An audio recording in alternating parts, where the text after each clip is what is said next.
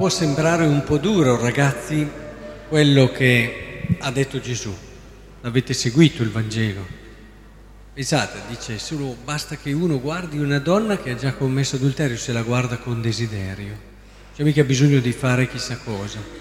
Magari questa è una cosa che riguarda più i grandi, però vi fa capire un aspetto importante che Faccio un esempio per farvi capire la logica che sta dietro a questo Vangelo, perché è tutta questa parte di Vangelo, ragazzi, che, si, che, che dirà così.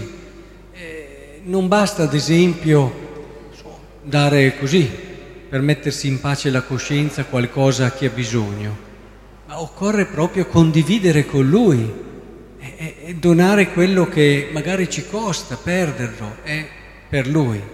E allora la logica che sta dietro è un po' questa, visto che siamo in questa messa degli sportivi. Se io fossi il vostro allenatore, no?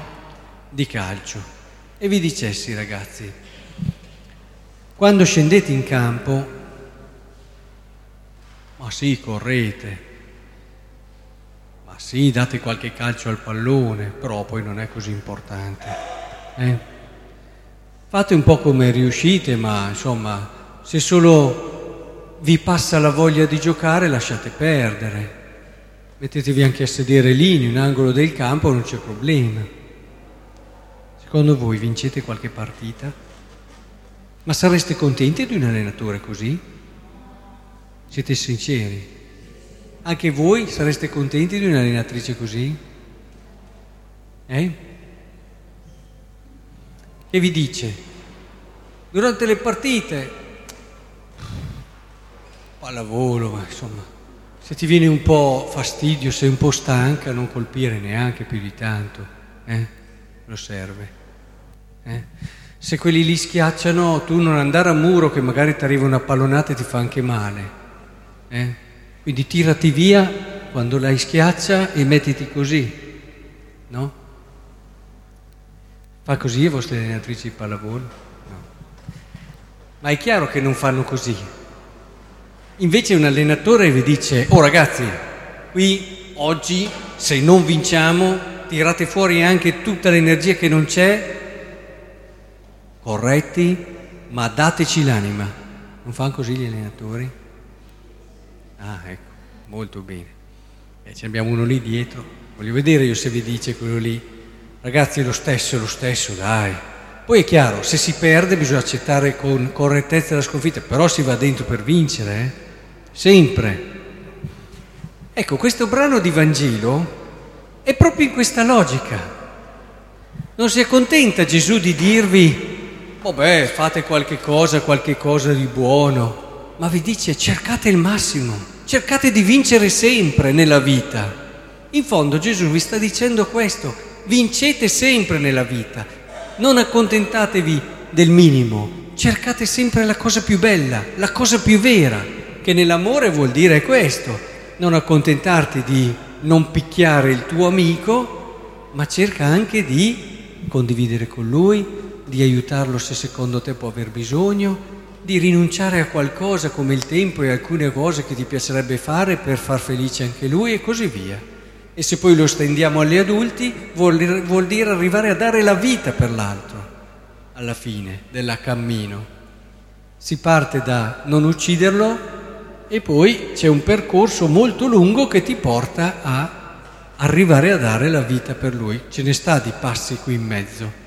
E Gesù è un allenatore così, è un allenatore che dice con la tua vita tu devi davvero cercare di vincere e vincere nella tua vita vuol dire cercare il modo più bello di essere completo, pieno, realizzato, che è proprio quello di amare. Non c'è vittoria più grande, ragazzi, dell'amore. Se voi vinceste una partita con l'inganno, non è vinta. Potete avere la coppa lì nella vostra sede del calcio, ma non profuma di vittoria. Eh? E, e se voi vincete una partita per fortuna e gli altri si sono impegnati di più, erano più seri, erano più bravi, voi siete solo fortunati. Ricordo ancora di aver visto una partita di calcio dove una squadra ha attaccato tutto il tempo, ha fatto tre pali, due traverse, io non lo so, e alla fine il portiere ha rinviato di questa squadra, ha colpito dietro la schiena il giocatore che gli ha fatto l'autogol e ha vinto quella là che non aveva fatto niente, ha vinto la partita. Sono quelle vittorie che sanno di poco queste. Capisci che hai avuto una gran fortuna, hm? per non dire. Ora, il discorso è questo qui, è quello di capire che davvero la vita è la partita più importante e Gesù lo sa. E quindi io sono un po' il vostro allenatore adesso della vita. Eh? E sappiate che io come allenatore cercherò proprio di farvi capire, secondo lo stile di Gesù, che davvero bisogna cercare di impostare le cose in modo da arrivare a vincerla questa vita e a vincerla sul serio. E non c'è modo più grande dell'onestà, dell'amore, del rispetto, dell'accoglienza, dell'ascolto. E potremmo andare avanti. Quello che dice qui Gesù, qui non si limita a dire, vabbè, cerca di, e questo lo dico ai grandi, evitare l'adulterio, ma dice vai al senso dell'adulterio, che non è tanto il non commetterlo con un'altra donna, ma è avere tutti i tuoi occhi, tutto il tuo cuore, tutta la tua mente per la tua sposa. Questo è il senso dell'adulterio, non è un limite di dirti tu guarda che sfortuna sei cristiano, non puoi fare qualche avventura come fanno tutti gli altri ma vuol dire, ma sai come sei davvero felice nella tua vita? Se davvero con tua moglie vivi questa totalità di comunione, datti da fare, vivila fino in fondo. Questo è il modo di allenare. Gesù ci insegna sul serio come si fa ad allenare nella vita e quindi anche gli allenatori possono imparare da Gesù anche questo, come spirito di fondo.